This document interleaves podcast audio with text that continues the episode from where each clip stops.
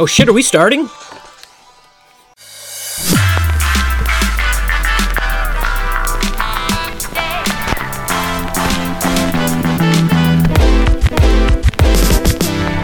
What's good, Internet, and welcome to session 18 of Super GG Radio, where friends chat about video games and all things adjacent.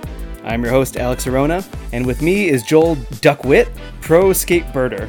Look, not everybody can have a cool last name like Hawk, okay? Also with me this week is Pokemon Pitchfork purveyor Eric Gettinger. Hey, Getty. Give me all the Digimon and Pokemon Sword and Shield, or we riot. That, that didn't sound right. All the personas in Pokemon, or we burn this mother down. Okay, now I'm back on board. This week we get funky and speculate on some mini news, bask in the moonlight with some Borderlands 1, and go into some video game history. But first, let's kickflip into our early adopter segment. Early adopter, where we play alphas, betas, demos, and any other new games that are pretty much within a six month radius. I played a, a weird one Joel threw me onto called Skatebirds. Give me the premise, Joel. Skatebirds. It's Tony Hawk Pro Skateboarder with burbs. That's what it is. That that's all it is. Burb? Like the suburbs? Uh, bad internet lingo for birds.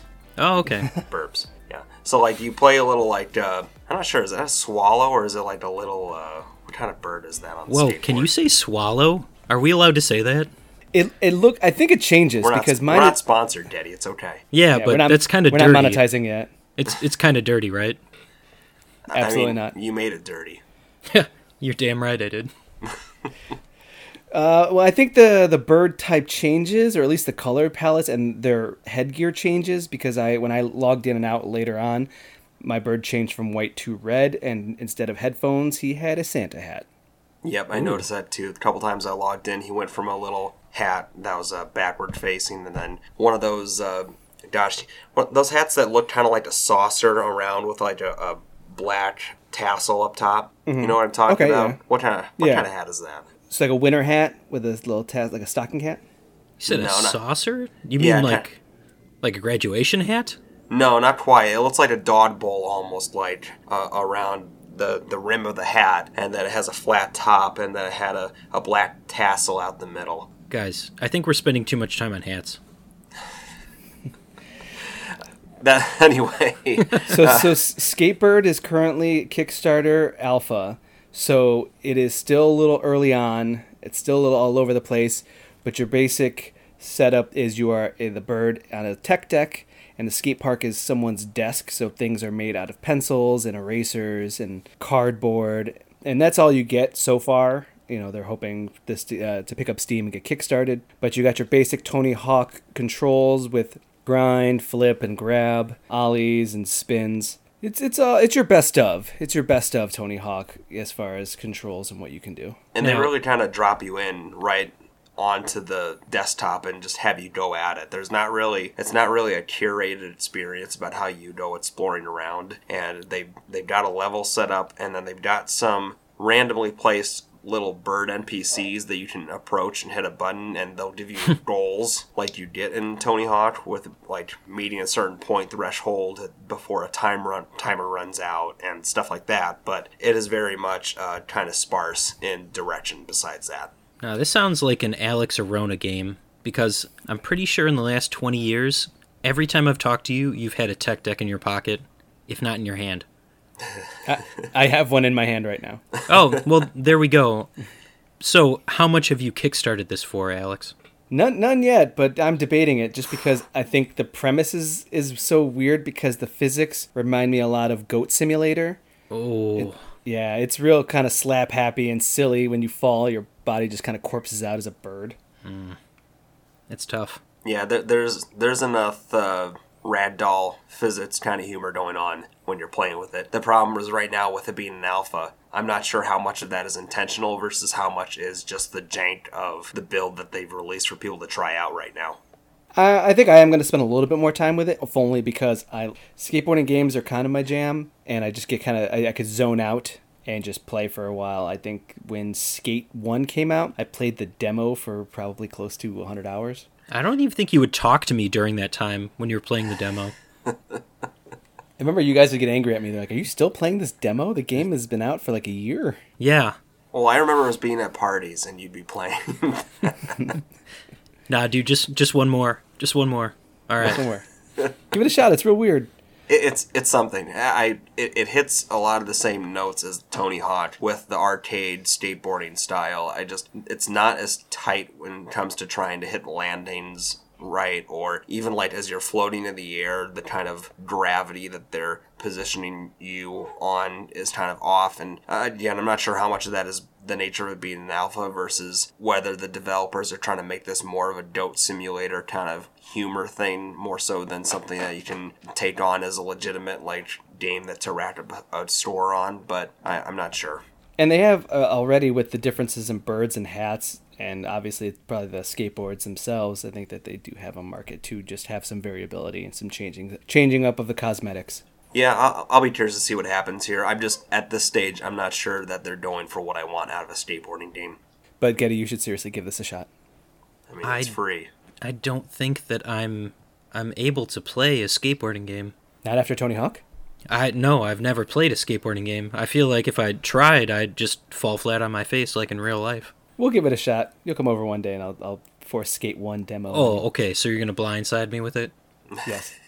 Hey, bro, check out this sweet snake game that I got. Turns out it's just Just put it in your hands. Just Tony your Hawk hands. Bird Simulator. no, I don't. I don't know about that, but You know what is your jam though? what Turn turn based RPGs. turn-based? How how do you know about turn-based RPGs? Well, because we played one this week, a game called Cris Tales. Oh, actually, yeah, we did. So, Cris Tales. I I assume you want me to start out with this one. Yeah, go for it. It follows the stylings of MC Chris and his misadventures through life, and Ooh, if that were a game, oh, I definitely have to play that. Paint me a word picture. No, not the word picture thing again. Come on, man.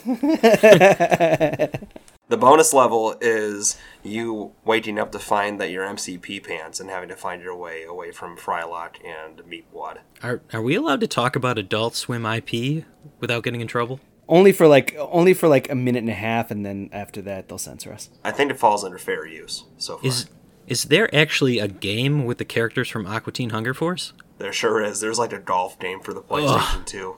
We can't just come up with that on the fly. Well, uh, yeah, I guess it's been a while. No, Cris Tales is actually about a girl named Crisbell, and it's a very stylized anime RPG.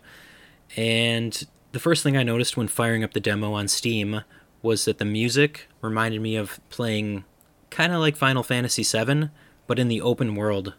Right when you finally got out into the the giant fields from Midgard. So the worst part of Final Fantasy VII. Hey, come on.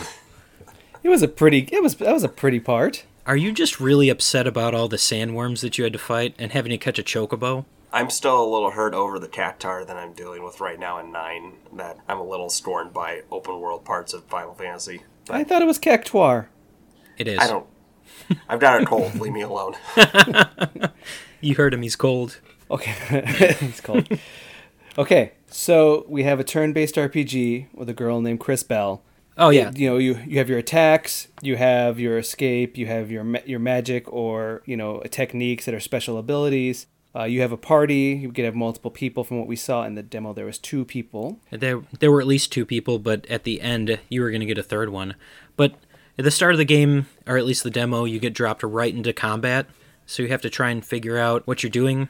It has that real nice sweet spot mechanic. So when you're attacking, you hit a button and you can do a double attack, which really beats down the enemies. But right after the combat, you get this conversation with your frog companion, and he is, I'm pretty sure he's David Cross. He sounds like David Cross quite a He bit. He sounds like David Cross, and the way he jumps around in his like little hat. eh, He's a frog, and he's Yeah. jumping around in a tiny hat. I'm like, yeah, definitely reminiscent of his character in Arrested Development.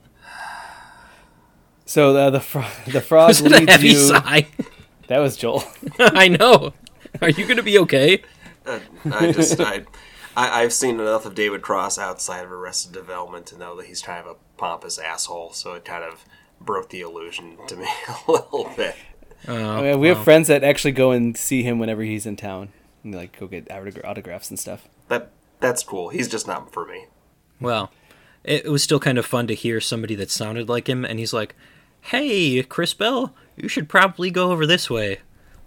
And I'm like, "Yeah, yeah, I'm gonna go over that way." yeah, and so you follow this talking frog on a journey that will. It starts off with just he gets your attention, and then it obviously goes into uh, more of a you know a, a journey on of discovery where you end up with the capabilities. You become.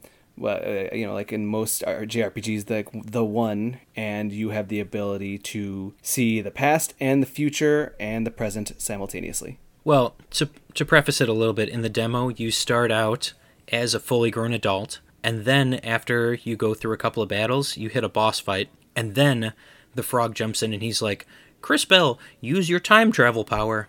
And you actually get rewound back in time to when Crisbell is a little girl and she runs into the frog and he guides her onto that story. So the narrative that it's already weaving is pretty interesting to me. Th- this feels like it's evoking a lot of Chrono Trigger between uh, sort of the, the blank protagonist along with a, a fraud companion and the time travel conceit. Does it play anything like that, or is it just sort of using similar hooks? No, I I mean I felt actually sorry for the main character because she was growing up in an orphanage. So it does paint you a little bit of a picture where she doesn't have her I believe it's her aunt has passed away. Yes, it's her aunt. Yeah, and she gets pushed off onto the orphanage and she really resonates with the matron who's watching over the kids and she has a lot of a lot of just need to get back to her when she sees that there's trouble in the village. Okay, so there's an active narrative, and it's not just a blank slate for you to take control Yeah. of like it is in Chrono. She's talking a lot. She has a, a, lot of dialogue back and forth. Um, but That's that's one of the things I wanted to talk about is that everything actually has the voices. So there's a lot of voice acting already for every character that I encountered. and there, this is a uh, this is the demo, the early demo. But uh, I did notice uh, there was one person. I can't remember who it was. I want to say it was the villainous uh, bounty hunter. I think it was that he sounded like he was recording in the bathroom.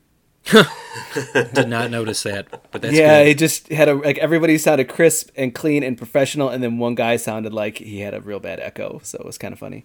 Or maybe at my house.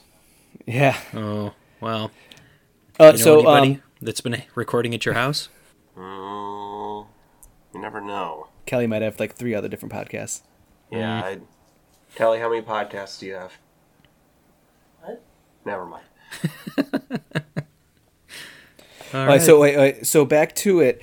Uh, I, what I wanted to say is it plays like Chrono Trigger, where you have uh, dynamic combat, uh, turn-based, but they'll have you in different positions. And the reason why the different positions is like you know on the map in a fight in a combat scenario is because while like Chrono Trigger, the main mechanic is that your screen is essentially split into three different sections. The left third of your screen is the past, the middle is the present, where your main character sits, and the third right side is the future. You move throughout the towns and the world, the world map, and everything to that extent, but those thirds remain. So if you put a character, uh, uh, there's a character on the screen, some uh, an NPC. If you shift your screen just so you see the past, you'll see them as a little kid. If you shift your screen so that NPC is in the right side, you can see them as either a completely different character, not there, or an old person, depending on what their their so-called future is. Yeah, and I found this really cool because you could use the time hop ability and pull yourself into one of those sections of your reality. So, in part of the demo, you have to solve a puzzle, and it's to figure out what one of the jars used to have on it. So, you have to time hop as the frog character, push a crate so that you know which vial has poison in it and which one has a healing medicine, and then you can jump back to the present. So it does have a lot of this playing on past, present, and future from what we saw in maybe an hour worth of gameplay. And having, well, this is all a very cool mechanic and a different, something I haven't seen before. I, f- I felt like it made it a kind of a pain to see, like having the screen, the screen split into threes, while a solution to be able to see past, present, future at the same time. I felt like when I wanted to just focus on the present, I felt suffocated with how much I could see, and I kept having to like move around the map more just to talk to the NPC in the present instead of them like, oh, it's in the past, you can't interact with them. You know, you have to shift your screen and position everybody in the right position to be able to have like a you know a, contact an NPC and just start a dialogue. So that mechanic does it does it only work within the construct of traveling around the world, or are there battle implications for it too? Oh, That's there are. that's that's why you have the positions in the combat system where some enemies will be on the left, some people, some enemies will be on the right. Sometimes your characters will be, I assume, positioned differently as well. But you can put enemies in the past and do something to the effect of getting their shield wet and then bring them back to the present and now their shield has rust and you could do damage through their shield I think you got that a little bit reversed, but is It's it okay. you put it you get them you get them all put give them water in the present and then you yeah, throw and them then to you the future Yeah, you go to the future and their shield is rested.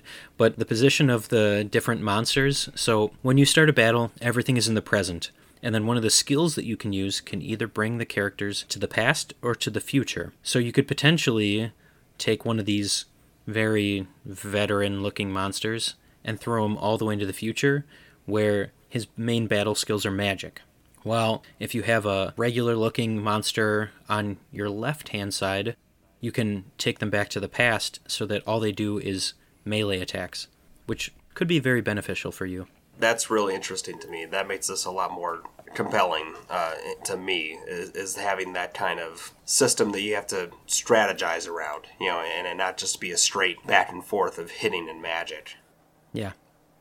Yeah, it, it was uh, it was interesting. Uh, I just felt like again when you're walking through the world, the screen felt it just felt very small and, and, and cut off some of my own visuals. Um, the other thing, the other comment I had, I I like this a lot, but the other negative comment I had was that it got real gophery real fast. If you know what I mean.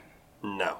It's yeah. It did, the the first que the first uh, not first, but like in this demo, the it's the demo's only an hour long. So one of the quests they give you is go talk to this person and get them to fix this thing, and you talk to that person. They say, "I only do it if this person does this other thing," and then you go to that person. That person says, "Get me three of this," and it's like, "Oh, this is it's one of those." Yeah. Oh, okay, so they're sending you on fetch quests to move you along the, the next series of missions or whatever. and, and it's just it just seemed it, I played for an hour and it just kind of was longer already than kind of what I wanted. Yeah. Really? I see. That I mean, it just it it just showed its hand really fast to me that it was like, oh, this is what it is. Okay, go. Here's just a bunch of fetch quests, and then like multi-step, you have to do quests for three people in a row to get that first guy to do anything. So just like, yeah. oh, wow. No, I definitely get that. But one of the things that was really drawing me in is that there was a part where you had to make a serious decision.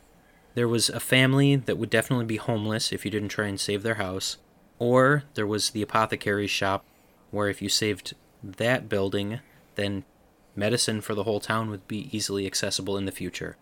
So it had me make a moral decision, and if the game follows that path where you continually have to make decisions by going back and forth to the present, past, and future, then I'm definitely on board for this.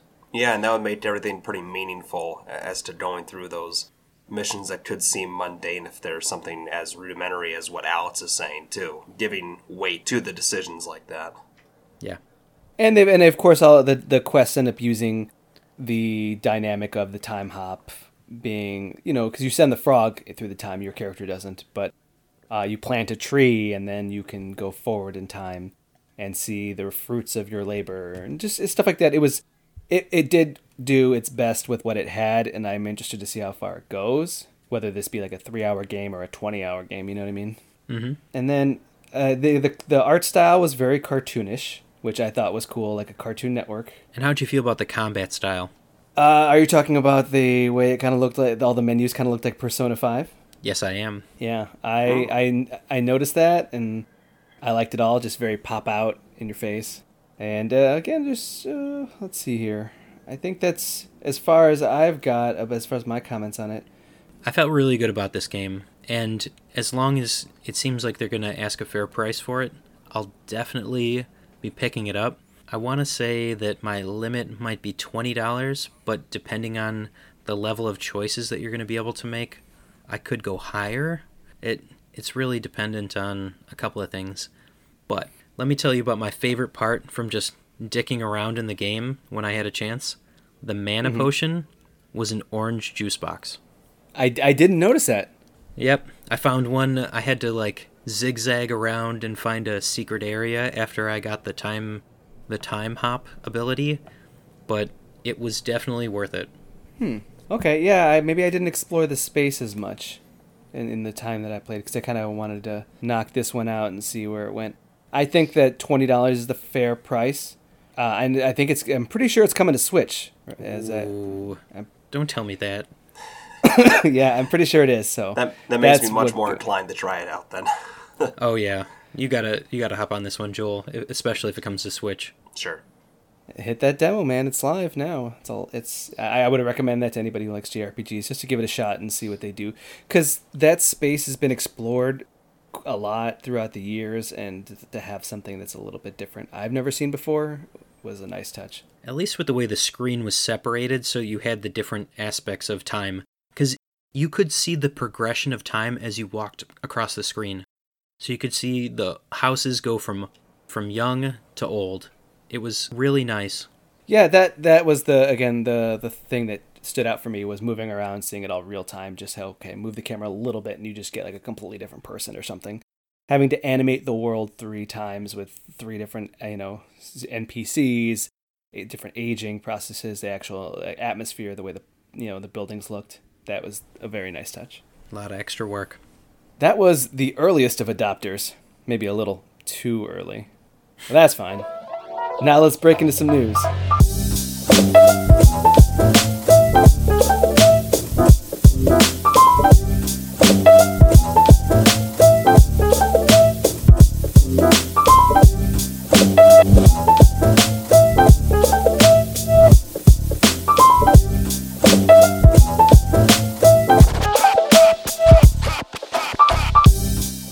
It's time for news. Not all the news, just the news we have lukewarm takes on. Joel, our local Nintendo aficionado, please tell me what you got for me this week. Yeah, it's turning out to be that way. Uh, Ars Technica brought out some rumor mongering with a leak of a photo associated with a Nintendo Switch accessory maker that included a mock up of a proposed Switch Mini. And What? Uh, Uh, You said Switch Mini? Yep.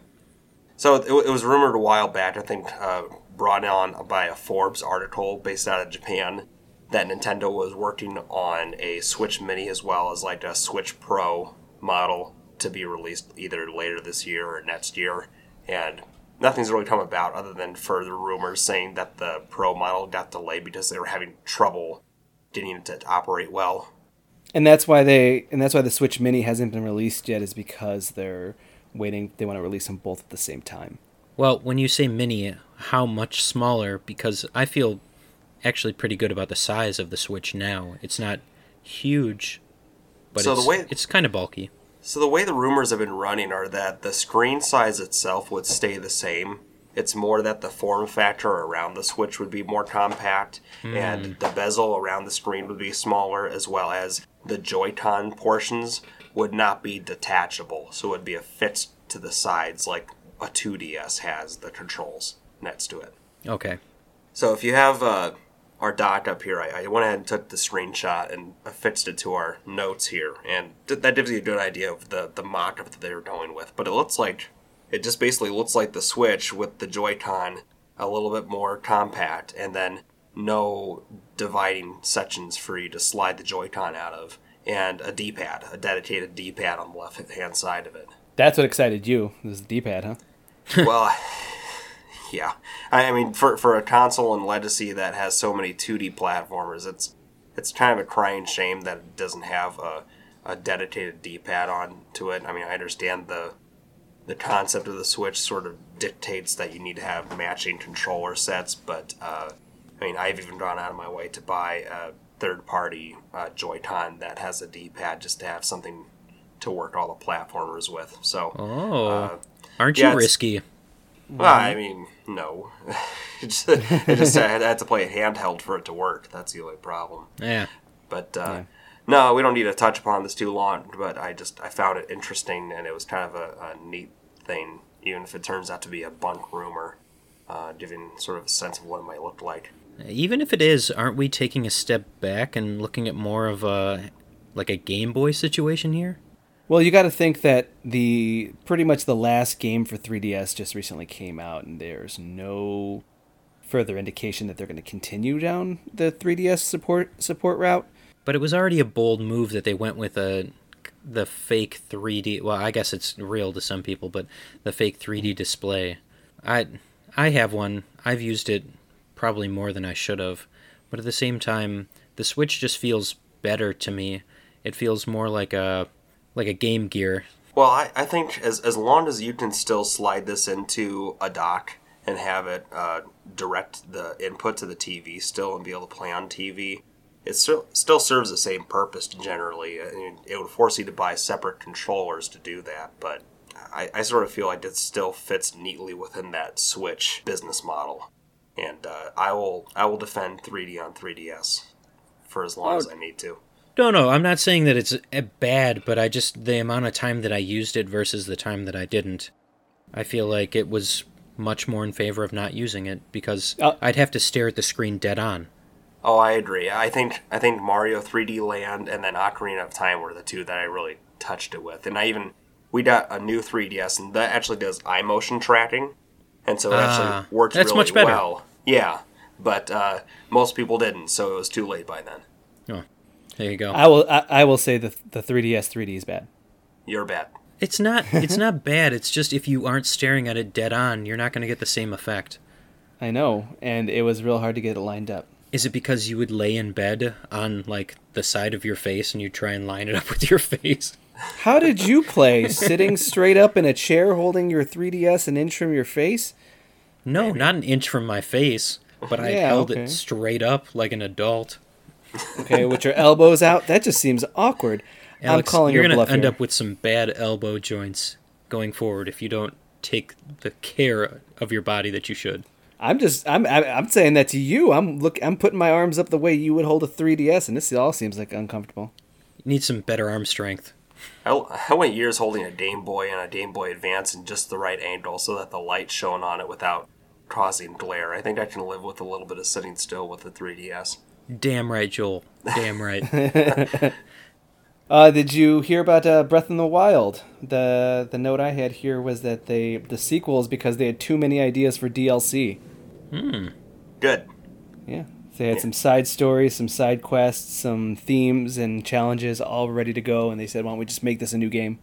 That that's similar to what I remember hearing about Super Mario Galaxy One to Two, is that uh, they had so many ideas left on the cutting room floor of when they made Galaxy One that they knew they had enough to make the sequel.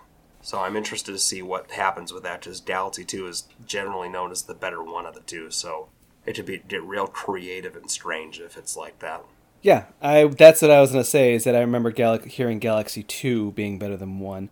I would like to play those games, Nintendo. Are you blaming them? No, I'm saying is that they should be for Switch. Uh, I, I, I will say there's a the Nvidia Shield. I think in China technically is has both those games playable on it, like legit sold through Nintendo through Nvidia on their device, and the Switch is basically a Nvidia Shield with like Nintendo peripherals on it. So in theory, it should be available. Exactly. to China? How much are those Nvidia shields? Because again, I want to play that game. Uh, just just buy a Wii and the games. It's cheaper. Let's let's just settle this. I have a Wii. You buy the games. We'll do it. Ooh, there you Deal. go. deal. Um, let's see other uh, Mario news. This is old news rather than new news. I just wanted to bring up. Have you guys heard of Zelda and Chill and Mario and Chill? Sounds sexual? It is. It is. there is uh, an artist that is releasing these remix albums, which is taking taking Mario themes and Zelda themes and turning them into co- like covers, like lo-fi covers. So um, Mario or the Legend of Zelda, uh, Zelda and Chill is very much uh, like hip hop beats and lo-fi relaxing music with Legend of Zelda, and then Mario and Chill is more synthwave, so it sounds almost like you mix Mario with some Hotline Miami synthesizers. Oh man. Yeah, it's it's a lot of fun. It's something to put in the background. I know when I was on vacation, I bumped both of those uh, fully, and I was very pleased with the remixes. They have some of the classics here. Let's see. You got, you guys remember Dire Dire Docks? Ugh, I, I don't think I do. That's the famous water level from Mario 64. No, see well, here. maybe. I definitely played the game. I There just, are a few, yeah, I'm trying. There are a few water levels in that game. I mean, the first water level is The first one. the most iconic one to me. Yeah. Yeah. and that that song that mes- mixed in with some synthwave. Uh, you you got the game over music. You got Rainbow Road, and even the, the new Mario Odyssey theme is really cool with some syntheti- synthesizers playing in the background. That the game over theme or the game over music is like five seconds long. How do you? He extends it into like two and a half minutes. oh, it's brutal. It's it's it's really nice. It's really relaxing. It's something to have in the background. Uh, Getty knows my love of lo-fi during parties, just having music in the background just to chill with. Yeah. But this also kind of reminded me of something else video game related. Uh, do you guys remember Ocarina of Rhyme? Mm, No. Crickets? no. All right, so there. This was something else I wanted to just bring up, which was kind of funny. There was a group called Team Teamwork, and Team Teamwork made uh, what they do is they will take beat they will take a classic. So Ocarina of Rhyme, they took music from Ocarina of Time, made it into a hip hop beat, and then took a famous rap song and took the like the rappers rapping that famous rap song and matched them up to these beats. Are these the same guys that did the Toronto Treasure one with uh, Jay Z? Maybe I'd have to look into that, but they, it's it's like that idea. And if Okay. Vinyl Fantasy VII was them doing the same, it wasn't as good for uh, Vinyl Fantasy VII. Uh, and then I was researching this just because you know my brain took me on a tangent, and I found they also did an album called Katamari Da MC. Yeah. We're gonna need some links after the show here. Yeah. I need to listen to this. There's something real strange about uh, Pusha T's song "Move That Dope" to Katamari remixed beats. I'm sure there good. is. Uh, and then the last bit was that they also released uh, an album called Super Nintendo Sega Genesis, which is just a compilation of songs. And they did a decent Guile beat, you know, the Guile's theme. It goes with everything. Yeah, now throw some hip hop beat like drums in there, and then have Ludacris rapping "Roll Out," and you're all set. What? Yeah, It's can pretty good. it. I can Yeah. hear it. Yeah. it's good. I'll, I'll send you guys some links, and we can put it in the show notes too. It's all solid music that's fun. It's all on Spotify as well. So. All right. Um, and the last piece of news I wanted to bring up was that uh, EA publicly said that items in, in some video games are not loot boxes, they are surprise mechanics and quite ethical. And I will punch that person in the back of the head. It's a real, you know, you could just imagine them with the evil mustache just twirling it on the side. Yeah, like ha ha ha ha ha. It, it's very illegal and very cool. I don't know what you're talking about. Yeah, it's legal now, but come on. It's the coolest. Gambling already makes me sad. Why do I want to gamble to see if I can get something out of a a digital box? because it, cause it could be a real cool Mercy skin. Oh yeah. I don't care. The only way I want to see loot boxes implemented now is to punish Pokemon haters and, and Sword and Shield. How so? Okay, okay, hold on, hold on, hold on, hold on. This was not good. I, I took, I put it on here and took it off like three times because I didn't want to rant. But Pokemon people need to get over it. I'm sorry. You know how I- had this discussion earlier. There are around 20 to 30 characters in Dragon Ball Fighter Z. Street Fighter series, they're about the same. You take, you know, Soul Calibur, all that stuff, and they will tell you the in the, the biggest pain in the ass is balancing those characters so that nobody is OP. There's con- constant shifting patches to make sure that oh these people are found that the, this guy's way better than anybody else. Okay, let's make him let's nerf him and take him down some. Pokemon, there are in the first one 150. At this point, we're over a thousand. Of course, Pokemon Sword and, Sword and Shield, will not have all a thousand. Well, yeah, and I don't think that they should. But all of the fans of Pokemon do. and No. they are There's an internet hate parade going on right now. they're now. real mad. They're real mad. I saw that this week, and I think it's ridiculous. Come on. Having to port all of those characters too, just let the dynamic of the game play out. Maybe there's going to be some that you fall in love with, there's going to be some that you fall out of love with. It's the way that the game has always gone. Each time there's a new game, I find six Pokemon that I love and I can make it all the way to the end with. Pokemon to me is getting Charlie Kelly levels of like uh, conspiracy theories with like scre- with like screeds of like uh, screenshots posted next to uh, long explanations about how Nintendo is screwing everybody, and I even saw stuff being posted around where they imposed Link from Ocarina of Time in front of the backdrop of the open world part of Sword and Shield with a tree that's admittedly a little low res and like claiming that it looked like an N64 game. So like they're doing they're going full Gish gallop and trying to just insult everything in response to this. It's it'd be kind of hilarious if it wasn't so like nasty at times. That's that's the thing though. You got to get rid of the internet forums. This is ridiculous.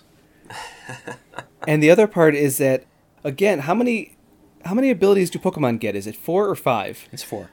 Well, Four. they, they can retain four at a time, but each of them can learn several throughout. Well, yes, Right. I understand that, but when you go into combat, you have four options for each Pokemon. If you have all a thousand, some of them are just going to be the same. I Yeah. don't think it's going to be what they want it to be. And balancing all of that so that nothing is overpowered and nothing, everything has a contradictory Pokemon to it is too much. And they need to give them a break, or else you're going to crunch the crap out of them. I bet they get added eventually. That's the funniest part about this is I bet over time this game gets patched where they make it transferable. I mean, especially with that Pokemon Home stuff that they touted not too long ago. And they can do that, but yeah, give the developers a break. Let them create what they wanted to. It's about creative IP. And we need to see new ideas. We don't need to see the same thing 50 times. So one of our friends is a big Pokemon fan, and he says it's called "Gotta Catch 'Em All," not all. Gotta catch some of them. and you will catch them all. Maybe not in the same game. I just thought that was very funny, and I, I just uh, okay. End rant. Yeah. Getty, Getty, take us home. Well, one of the things that we noticed in E3 was that Sony was not present at all. But one of the things that we did see in the weeks fo- uh, before was Death Stranding trailer, and then the heavy presence of Final Fantasy VII. So Yep. even though Sony wasn't there physically, they were there making everybody think about their games, or at least games that were going to be released on their system. They did a good job of being there and not being there. Right? Yeah. Well, you, you think about the slate of games that are really upcoming for PlayStation 4, and with how much they're obviously focusing on, focusing on PlayStation 5, it's like uh, Ghosts of Tsushima, Death Stranding, the Final Fantasy VII Remake, Last of Us 2. Uh, th- I mean, those are the only four that I think of in terms of high profile games left, and that's that's all pretty much the same stuff they were talking about last year, right? But when it comes to Sony games, you're going to stick around to see what happens with those, right? Yeah, you got to you got to admit, while Xbox has been taking the backwards compatibility and we're all friends crossplay method, Sony's been making these great collections of games that are just top tier. You'll talk about it for years. I mean, look at Horizon Zero Dawn. Uncharted. Yep, Uncharted as well, and Last of Us One. I'm excited for their their games still, despite them not being at E3. I I do feel like they're getting a little cocky though, and and kind of feeling like, oh yeah, we're the top dog and bragging about it. So I, I you know just I was kind of glad their last game died really quick. What was it? The motorcycle game. Days Gone.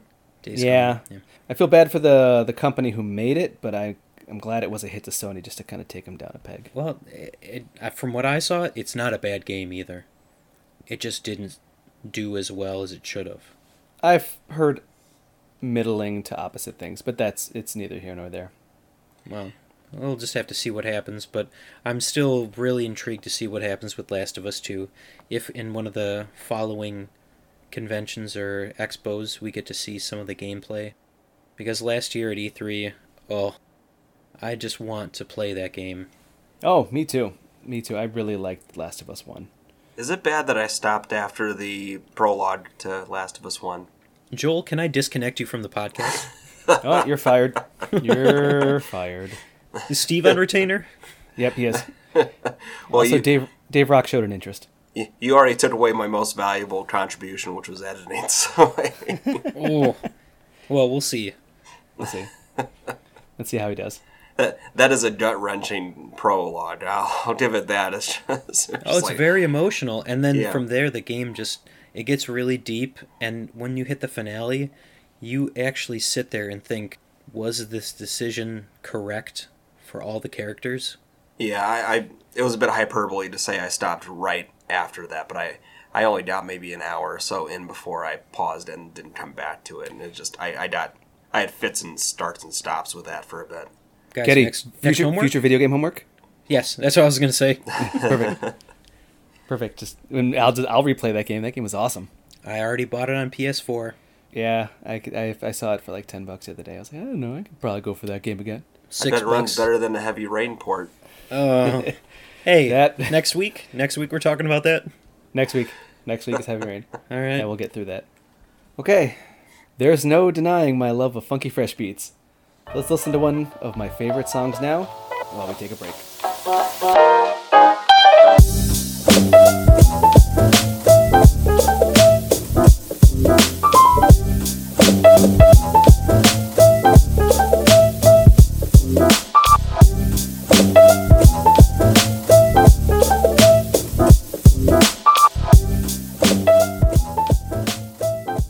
Love that song.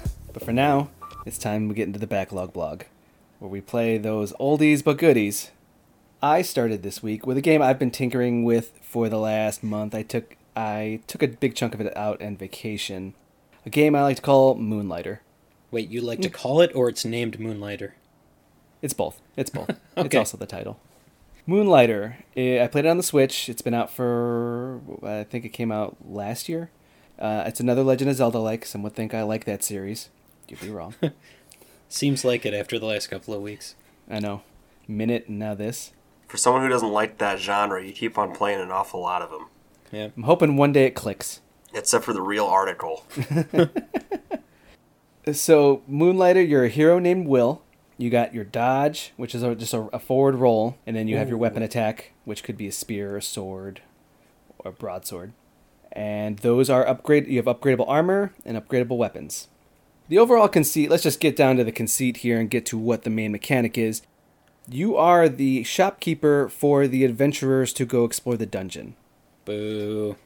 Yeah, so you're the shopkeeper in Legend of Zelda. Hmm. Boo. you at night you go into the dungeons yourself you explore you fight bosses and you get loot you collect the loot for resale and we're going to get into that in a second but i just want to make reference to you get the loot you put it in your bag and you have very limited inventory space no seriously you have re- you have uh, five slots on your person and then 15 for your bag they everything only stacks up to five sometimes 10, depending on the item. And the more things you gather, the more your bag fills up. You have several options to deal with that. You you can move things around in your bag, specifically because some are cursed and need to be in positions in your bag. Like some needs to be to the left or the right of your bag. Some have arrows that they will destroy something in the slot, you know, diagonally to the bottom left of that item. And you can also just trash things for money instantly and then you take your items and you go back to your shop and you have s- table space counter space you put out your items and here's where the secondary part of this game comes in the game has a has a moving uh, and dynamic economy the more you sell something if you keep selling the same thing over and over again the less people want to pay for it Alex, let me cut you off here. Yep. So you play as a dick who goes into the dungeons and takes all the good items out, and then you sell it back to the adventurers who might be trying to save a princess. exactly He is the De Beers of adventure games. I'm really upset. I'm really upset. and let me tell you if a if a guy comes in and he wants a weapon i'm double pricing that weapon Ugh. Dick I gets move. mine. I gets mine. You got skin in the game. I do. I make They sh- mad they sh- ducats. They should have called this Blood Daggers. Should have called this Dick Express. This has come up with different names for Moonlighter instead of Moonlighter. Well, you already said you like to call it Moonlighter, so Well, now I like to now I like to call it Dick Express. Uh, a few questions here. Uh, one, is it a roguelike? yes, it is. You go into your dungeon, you get the items you want, and then you have to pay money to exit the dungeon, or you die. or you d- who kills you? Wait, who kills you? Who All kills the you? enemies in the dungeon. You have to pay them to not kill you. No, you have to pay them to escape. You have to pay a magic mirror to escape the dungeon. All right, Joel, continue. Question two, are they randomly generated dungeons? Yes, they are. I'm out. All right. Me too. It's uh, u- usually the dungeons are about five to ten screens. You know, you walk into a room and it's like a square thing. Door closes behind you. There's three enemies. You got to defeat them before the door opens. You get their items, which is like twigs or string or other pieces of items that you can either trash for money or you put in your bag and then you can teleport back to your shop and resell it. If you die, you lose everything in your bag, but not the things in the five slot on your person. Uh, you sell them in the shop, and people will. You open your doors, and you have from morning till night when people will just consistently come in, and they will look at your prices, and they will give an emoji above their head whether they're happy, think this thing is dirt cheap and they should buy it, or I'm pissed off this thing is too expensive. What did you like about this game? I think it's real funny the fact that there are people who will come and try to shoplift, and you have to tackle them. Okay. Do they have like a real good tackle animation or something like that to go along with it? you use your dodge roll that you have. You have to dodge roll into them, and then it does the cloud, and you see fists flying everywhere. Okay, that's pretty good. Yeah, That's pretty good. Yeah. Yeah. I like the economy. I like the fact that if I sell something too much, the price will fluctuate. Like, oh, that guy didn't like that. I should probably drop it ten more gold. And yeah, as you go through, you can build. You can invite more shopkeepers to your town. So there's a town building aspect where they can help build more armor or potions and whatnot. Um, I like the dungeon crawling. It just there is no way to expand your inventory, so you're kind of stuck with those slots. And there are little tricks where you can teleport some stuff back home if you find this magic chest. It's it's just you, I started to see the loop enough that I I didn't feel like I needed to continue. I would go into a dungeon and I would spend half an hour and then I would die, or I would spend a half an hour, teleport back, set up my shop with this amount of money I wanted to to sell my things. They would sell. I'd go run out there, put more items out, just keep refilling my shop, and then I would use that money to buy armor to go back into that dungeon and do it again. So is there a way to culminate the game? Like, is there a goal that you're trying to reach? Yes, there are five dungeons. You need four keys of the first four dungeons to unlock the fifth one. But what do you get out of it? Like, you become the greatest shopkeeper of all times? It's a it's there's a story to it that uh, they felt like dun- uh, explorers were dying too much in the the dungeon and the town started to dry up because the explorers stopped coming since they locked down the dungeon so no one wanted to come and explore anymore. You're trying to build back your town up and trying to make people happy. And as you do that, your town starts to thrive, and the more dungeons you clear, the town starts to get built up again. You start seeing more adventurers and more people buying your stuff. So Sounds Yeah. more like you're the sacrificial lamb to get business back. That's exactly it. So Not gonna, not gonna sell me on it either. I, it's a cute game. It's pixel art, and it's again very Z- Legend of Zelda-ish. I just saw the loop really fast, and I felt the grind very fast. Roguelites are the amnesia of game mechanics. Hmm. Just they use it a lot. Yeah. Yep. I'd like if you like that type of game and you want something to podcast, you want to put like a podcast in your back your you know in your headphones or play some music or just have something going on in the background. You just want to come back to it every once in a while. That it'd be fine for that. I just I didn't want to invest any more into it. All right.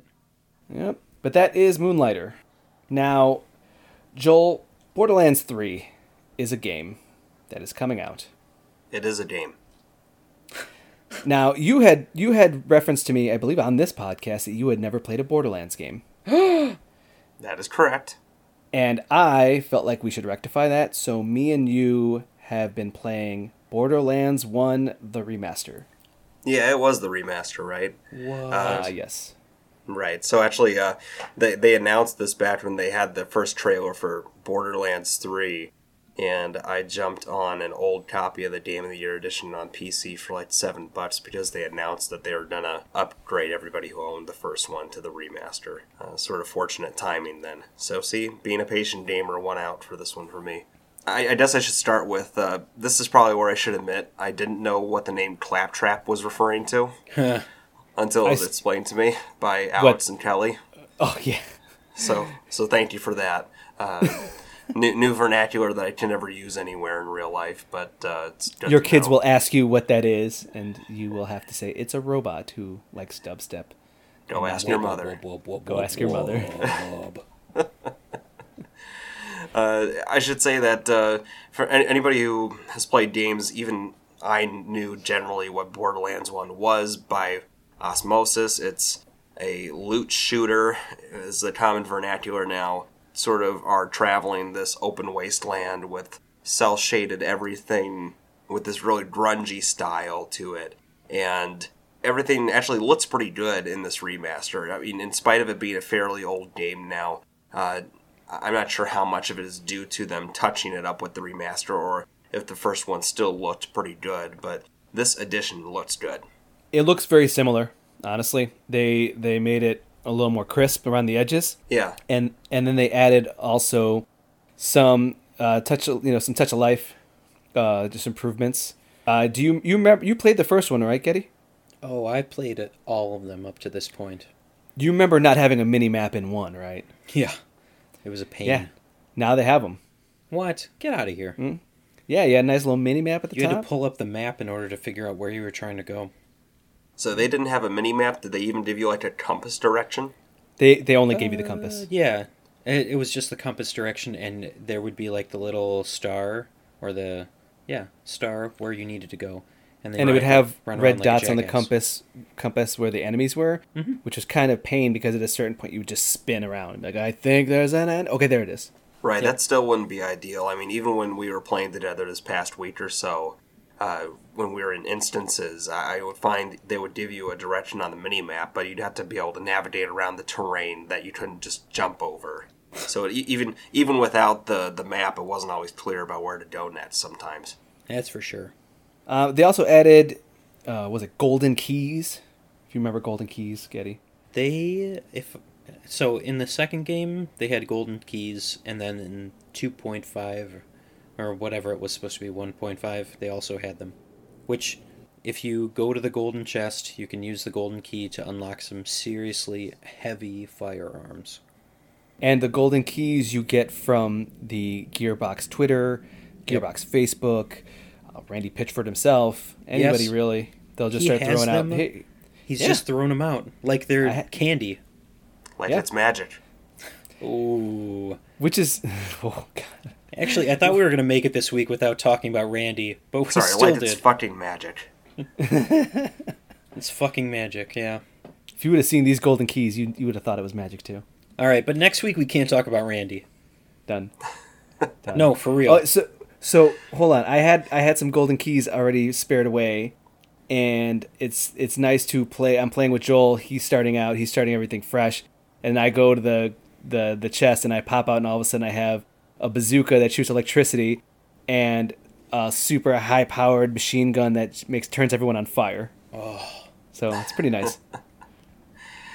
You know yeah it's it's it's fun i I mean you can see the same kind of hooks here that are in its contemporaries like destiny and division you know going into instances with enemies that are basically bullet sponges and then bosses that are bigger bullet sponges that you have to get through before you get the the higher tier loot that allows you to go back out to the next set of levels after you've leveled up. They've got some neat abilities, like I'm playing as a berserker character, so when I pop my ultimate or whatever, it's basically him doing fisticuffs and punching everybody around, uh, which is kind of a fun change to your normal play once you get to be able to pop and use that. So I mean, it's it's it has those same hooks and works really well with that. Uh, I, I did notice a few times we played that there was some instances of like stuttering that were happening while I was playing and that I thought initially were programs in the background taking too much of a load uh, on my computer. But even after clearing that out, I would sort of notice Alex's character model kind of stuttering as it walks around and as I was walking around. But uh, yeah, I'm- I'm not sure if that's a feature of just the the game itself or if it's just an irritant that I noticed. But It's like it's like you're playing Heavy Rain. only only the uh, the text, as far as I could tell. Well, Joel, Steve talked about it a little bit when he and I were playing some of the pre-sequel. The game doesn't look as natural as something like Destiny, where the beauty of the landscape also goes with the, you know, how well they worked on the characters. So no matter what the character's wearing, it looks good as they're running beside you. I feel like that might be a little bit of it, but it is an older game, so I'm not too surprised by that. Yeah, and it's not something that's really detracting too much. Just something I noticed while we were playing. It's hitting all the same kind of buttons, if maybe a little less uh, compelling uh, than I might find some of the more recent games. If it weren't for having somebody to play through this through with, I would be less inclined to play it. Yeah, yeah, that's for sure. The first one I played, I played with with Beth, and she really liked she really liked playing the sniper. So I was the guy that was going around punching people. Mordecai. Yeah. Uh, you can also I was gonna say you can also see the, you see it in the predecessors, but you also can see it in the you know in the ones that kind of came before it, or not the contemporaries. Uh, in the predecessors, you can see like Diablo has has influence on this game, where you're seeing the loot tier system, Oh yeah, and later da- later down the road, you it pays to play the game and beat it again and again and again with new situations, new gear that comes each time, and just keep getting more and more powerful.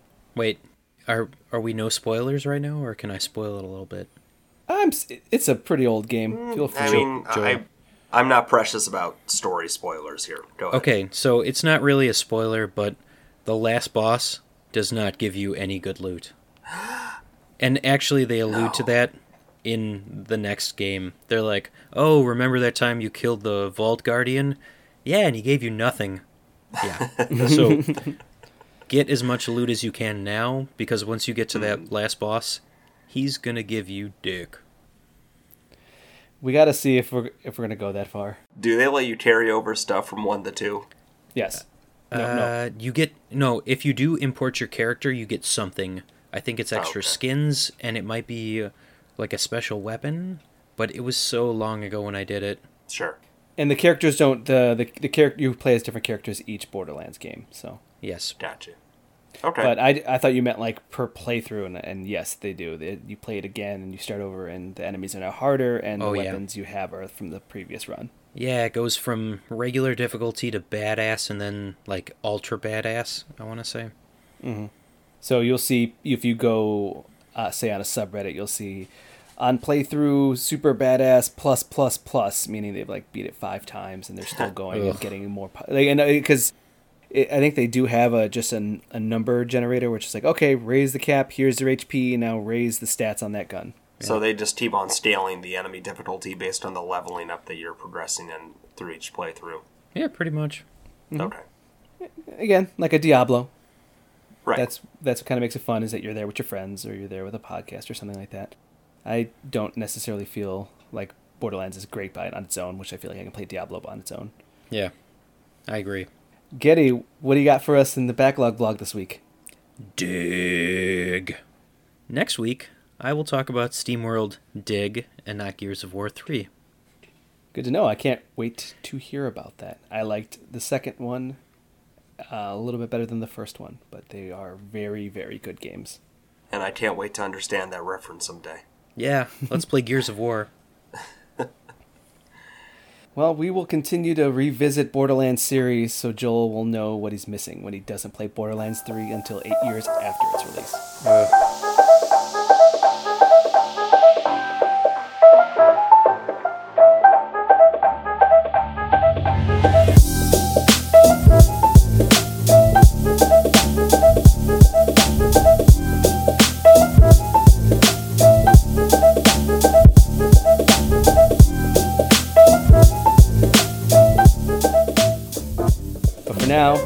wanted to hit you guys with a piece of video game history before we get into our one last thing.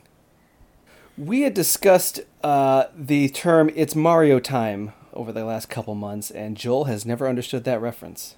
I've been told it's very racy. I don't either, so can you explain it? It's not it's not that racy, but it just goes along with the theme of crunch, where people, uh, as as you do with crunch, crunch is where people will work sixty to seventy hour weeks to finish uh, a said game. There'll be at the time where it's like, okay, now we just got to really, you know, nose to the grindstone and finish this game, and they don't get to go home and see their families. They're just working themselves to death. It's a problem in the industry. Some say we're past it a little bit more now. It's it's a whole thing. But there was an interview over at Game Sutra uh, with uh, former Nintendo planner Motoi Okamoto, where he talked about where he uh, when he worked there at Nintendo from 1999 to 2008, and he was working on Super Mario 64 DS. You guys remember that came, I believe, uh, launched with the DS? I believe so. Yeah. Yeah. Yeah. He was quoted in saying that in those days, Miyamoto would come to us at 11 p.m. after he finished all of his board member work and say, It's Mario time. and at that point, and again, this is 11 p.m., at that point, we'd start a planning meeting that would run until 2 a.m. Miyamoto would go home at 2 a.m., leaving us with the words, You should return home soon for your health. But over the next two or three hours, we'd write the game design documents and summarize the instructions for our artists and programmers. It was the craziest crunch time that I've ever experienced in my development career, but if the god of games was working so much, could we give up? Miyamoto had incredible stamina. And that was where its Mario time comes from. That's heavy. Thanks for bringing us show down. Right? Uh, yeah, so it's become like uh, a side joke, but also kind of a grim phrase for, hey, it's time to start really working and busting our ass for Mario. Yeah, that's that's pretty miserable. That that'd be like Walt Disney coming by in his animator room and saying it's it's Mickey Mouse Clubhouse time, and, and then everybody having to go to manual labor. it's just It's Mickey Mouse time. That one might be more true than I'm letting on. Mario just pounding ass in the studio until it gets done. No, No, uh, Mario just giving it to everybody because that's what it sounds like. Mario was seriously ripping apart families and just giving it to everyone. With a whip. No, with his plumber-shaped dong. And we're off. You brought it up, okay? Let's let's go to one last thing. One last thing where we give our final closing thoughts. I'll start with Tom Holland bench pressing Hannibal Buress on a couch for Final Fantasy XIV is pretty funny. Yes, Hannibal Buress rides a line between being a piece of shit and being pretty funny, so and high all the time. he, super high all the time. They uh, have you you ever seen it yet, Joel? Have you seen these commercials? no, I have not. for the new Final Fantasy XIV expansion, Tom Ho- uh, they have a called the Shadowbringer, and it, uh, supposedly it's a new class for Final Fantasy XIV.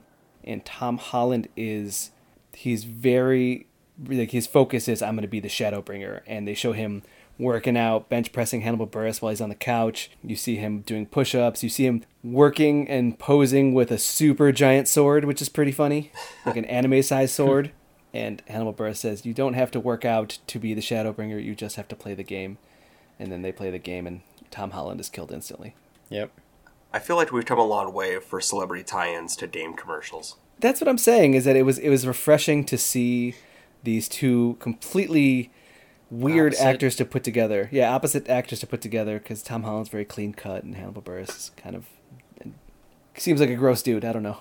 Yeah. All right, Joel, what's your last word?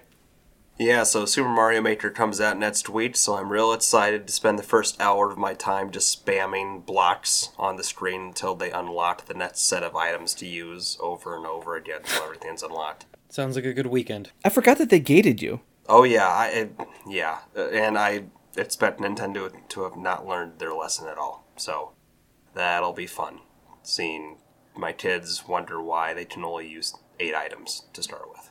Now, the other half an hour after that is going to be putting in all your amiibos. Yeah. What, what amiibos? Nintendo forgot they have the amiibos, otherwise, other than just selling them to you. That's true. I want some. Yeah, but there's some. We can get some good ones, like maybe a Keanu one. You still on that? Nope, I'm not. He, he has to have the same stance as uh, long, skinny Mario from Mario Maker 1, though. N- No, but I want that amiibo because that skinny Mario is creepy. He sure is. I mean, that's that's what I'm worried about with Mario Maker 2 is that they're gonna excise all the super weird and unsettling stuff that they let you do in one. Imagine the s- the, the creepy Mario in 3D. Now you'll have nightmares. Getty, what's your last word? Guys, what's an acceptable amount of time to take off of work when Witcher 3 comes to Switch? Hmm. As much time as you need, as long as you're not actually playing it on Switch and playing it on PC or PlayStation 4 again. Mm-hmm. Wow. That was a slam. But also, rumor is it looks like it's an Xbox 360 game. I mean, rumor, you could see it in the trailer. Wow. I'm still gonna play it. I'll, you know what? I think I would go for the Switch version. It would just take It's so easier many to take with you. I have such a hard time now sitting down and playing something if I can't easily transition to stuff. For this, it's going to be a lot better if I'm on vacation. I can take it with me and try and hammer out some stuff. I, I mean, I'm Literally I'm- hammer out some girls. the series is notorious for getting down and dirty with it, Joel. Come on. I want to take the hot tub time machine back to before we started this conversation. Kelly won't know. I played the first two, man. It was like a trading card game. You had to collect them all Yeah. They they gave you trading cards. after you get with the ladies. I have VD after that. I did collect them all though, and all the It's- VD. I, I- I'm usually like the Nintendo Defense Force here, but like The Witcher seems like the kind of game you want to have the best graphical fidelity to really enjoy. So I, that that's the main reason why I'm a bit skeptic as to why I'd want to uh. play or anyone would want to play on Switch. But I don't know. I mean, they put Resident Evil Seven on Switch. Yeah. well, that that that was different. They streamed it. That, that wasn't actually a physical copy. So like they yeah, could but do you still think it, do you think it looked great on Switch? I don't think so. I bet it looked good enough. Mm. you you don't have enough faith in the all streaming future that you've already pre-ordered for. Right? That that's true. Stadia Arcadia. Also, Witcher Three will look good enough. Those boobs will still look like boobs. Oh, they will. And trust me, I know a thing or two about animated boobs. And What are I'm- your thoughts on Tifa Lockhart in Final Fantasy VII Remake? Quick, Joel, get I us think outta we're here. Tra- I think we're transitioning. She looks fine. Leave Tifa alone.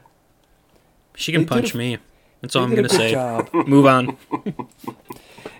And that will be it for this week's Super GG Radio. Join us next week where I explain what a Mexican Halloween is. And before we go, you can find us on Twitter at Super GG Radio and twitch.tv slash Super GG Radio, where I think Joel has finally been ridiculed enough to stream Outer Worlds.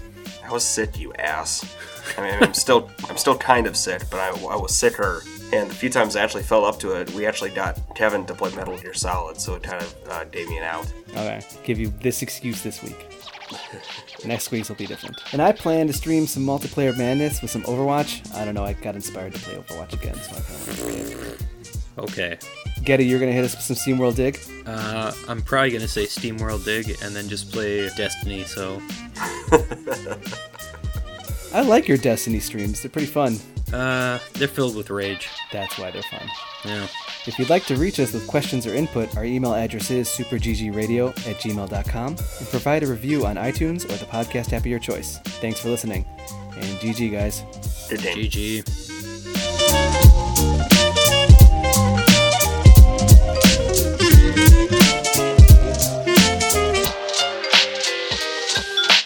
We all feeling good? Mhm. Yeah, just need to stretch out a little bit here. Mm, switch it up. Oh, I'm so naked right now. Yeah, now let's go into news. Thinking about that. All right, there you go. I'm gonna try not to. I'm not. I am, in fact, fully clothed. Just so you know. it.